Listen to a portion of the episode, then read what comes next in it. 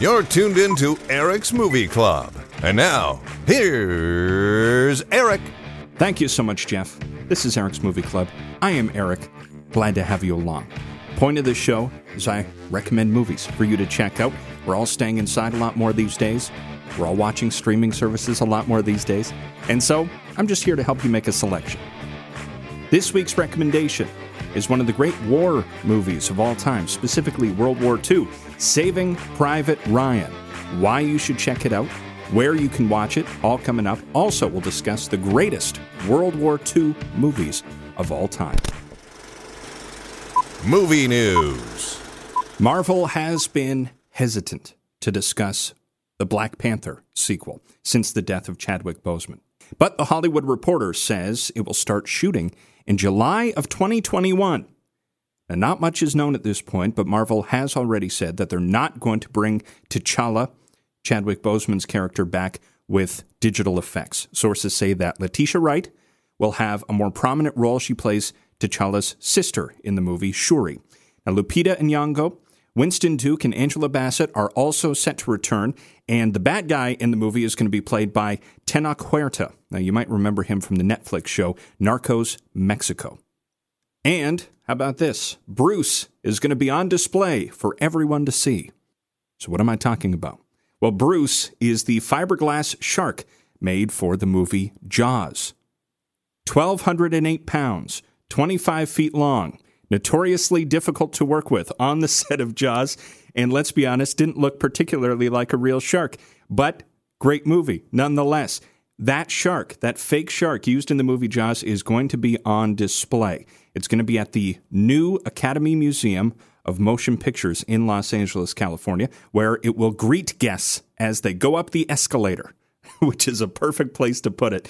And apparently, this is the culmination of years of planning, including a seven month restoration by a special effects and makeup artist named Greg Nicotero.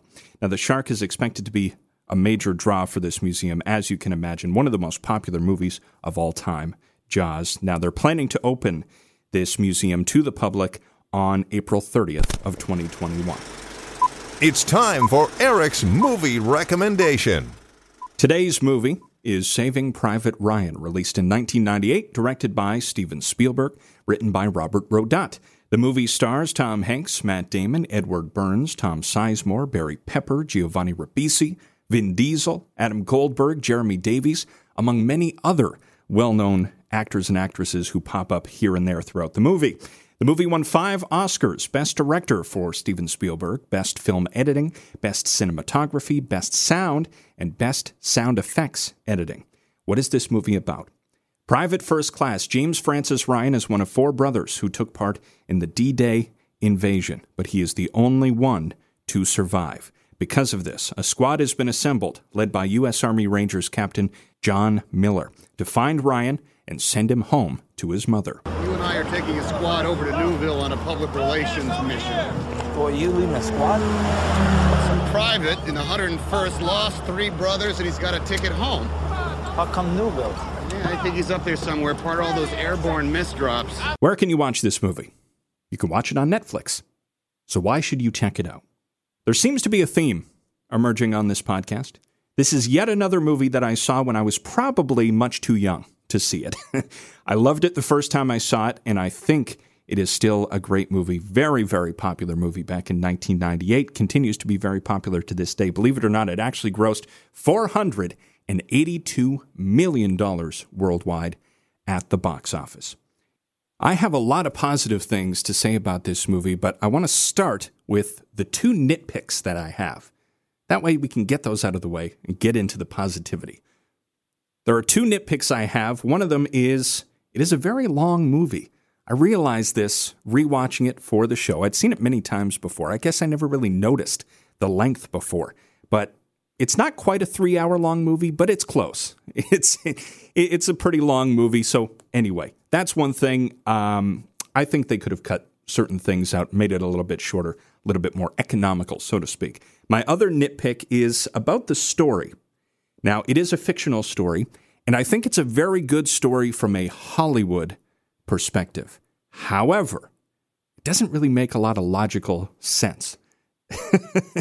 the the mission that this squad goes on to find Private Ryan, who is going to be sent home to his mother, it just doesn't make a lot of sense. In fact, one of the characters in the movie, played by Edward Burns, calls into question the logic of the story in the movie. I mean, where's the sense of risking the lives of the eight of us to save one guy? But if you don't mind watching a long movie, and it is very entertaining and it grips you for most of the movie, it just does feel kind of long.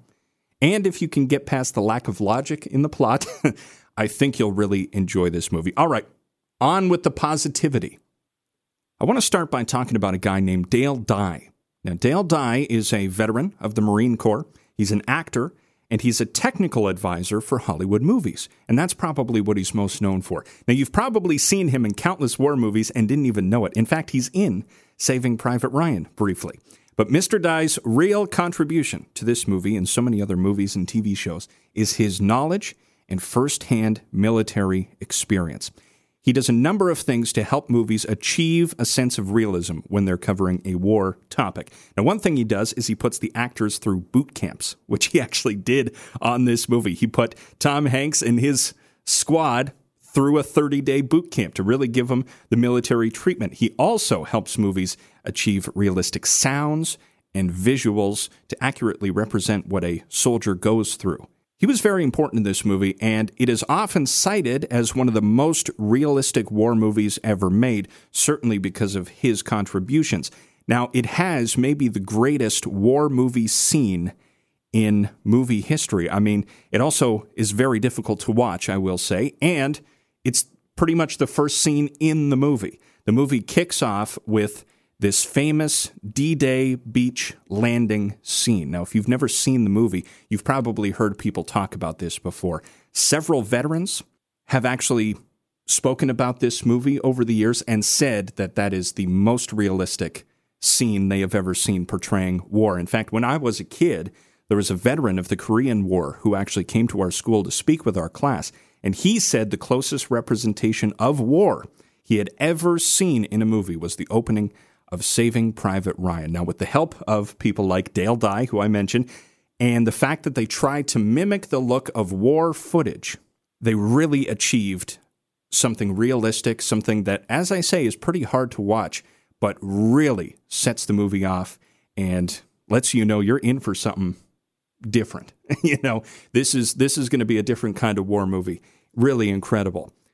I mentioned earlier that this movie won an Oscar for Best Cinematography, and much of the movie is shot handheld, like I say, to achieve that wartime footage, that documentary footage kind of look for the movie. And that is very effective. Also, there is a look to this film that has been mimicked by so many war movies in the past 22 years since its release. It almost has this kind of gray, kind of muted look to it, and also a very grainy kind of look to it that makes it look old despite being a relatively modern movie that is shot in color. And this movie is retroactively sometimes criticized for the look because so many movies have copied it. And I think that's a bit ridiculous that you would criticize the OG for the movies that have come since, but some people do. I think it looks great, although it is kind of annoying that so many movies have copied it over the years. Also, we have to talk about Steven Spielberg here. Clearly, he has a passion for World War II. I know his dad fought in World War II, and this is clearly a guy who has watched hours of war footage, who has heard countless stories about the war, and really cares about this topic. He has made many, many World War II movies over the years, and he always does a fantastic job with this topic.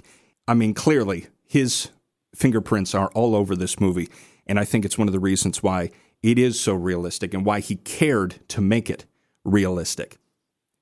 The acting, I'll end on the acting here. What a fantastic cast this is. I mentioned some of the names when I uh, kicked this off here. The cast is amazing. It is the definition of an ensemble cast. I mean, in addition to the main characters who I mentioned earlier, just some of the people who pop up throughout the movie. Bryan Cranston is in one scene. Dennis Farina is in one scene. I mean, it's just amazing as you're watching this movie. Ted Danson is just in one scene, and you think, my God, these are all famous people that just keep popping up. And I tell you what, everybody does a fantastic job. I mean, Tom Hanks, the guy is amazing. Matt Damon, what an incredible actor.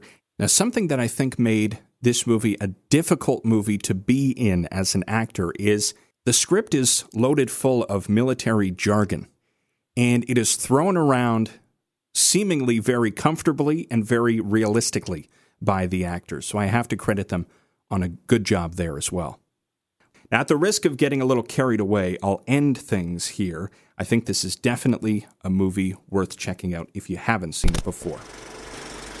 Talking about movies with Eryk. I want to talk about some of the greatest war movies of all time, specifically World War II movies. So, where does Saving Private Ryan rank among the best World War II movies of all time? Now, if I'm honest, he probably ranks number one on my personal ranking, and I've seen many World War II movies, but this is one I saw when I was a kid, and I've loved it for many, many years. So I would say it's number one for me. But what are some of the other ones that would be on the list? Let's get into that. We'll start with another Steven Spielberg movie, Schindler's List.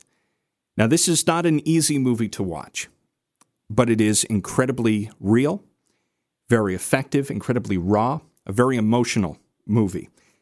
It's also very well acted. The cast is incredible. And the movie won seven Oscars, actually, including Best Picture. And Spielberg actually refused to be paid to make this movie, which is another interesting piece of information. I don't think anybody expected that movie to be a big box office draw. Movies about the Holocaust typically aren't, but that one was just so powerful. And so many people went and saw it. And what a tough, tough movie to watch, but worth seeing if you have never seen it. Dunkirk from 2017, directed by Christopher Nolan, one of the best World War II movies in recent memory. The tide's turning now. How can you tell? The bodies come back. The movie depicts the Dunkirk evacuation by Allied soldiers. It has a brilliant concept where the story is shown from three different perspectives from land, from air, and from sea. It's very well made and certainly, in my opinion, one of the best ever made. The next one here is a personal choice for me. It's The Dirty Dozen from 1967. Look, my men have crammed six months of intensive training into as many weeks. And as of this moment, I'd stack them up against any men in the Army. You can't be serious. You're damn right I'm serious. Look, they might not be pretty, but any one of mine is worth ten of yours. Now, that year is one of my favorite years in movie history. So many classics released that year The Graduate, In the Heat of the Night, Bonnie and Clyde, Look Who's Coming to Dinner. The Dirty Dozen, for goodness sakes. So many movies that I absolutely love are from that year.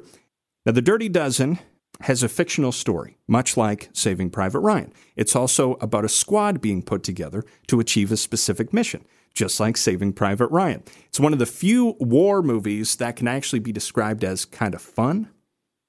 Usually, war movies don't get that description, but I would say this one is. And there are some heavy moments as well, but there are a lot of fun moments in that movie and I've loved that one since I was a kid as well.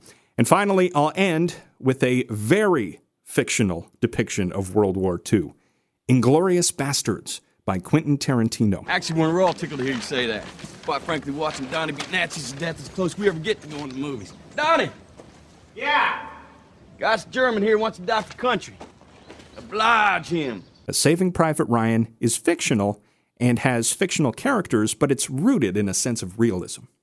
This one ain't, which is kind of the point.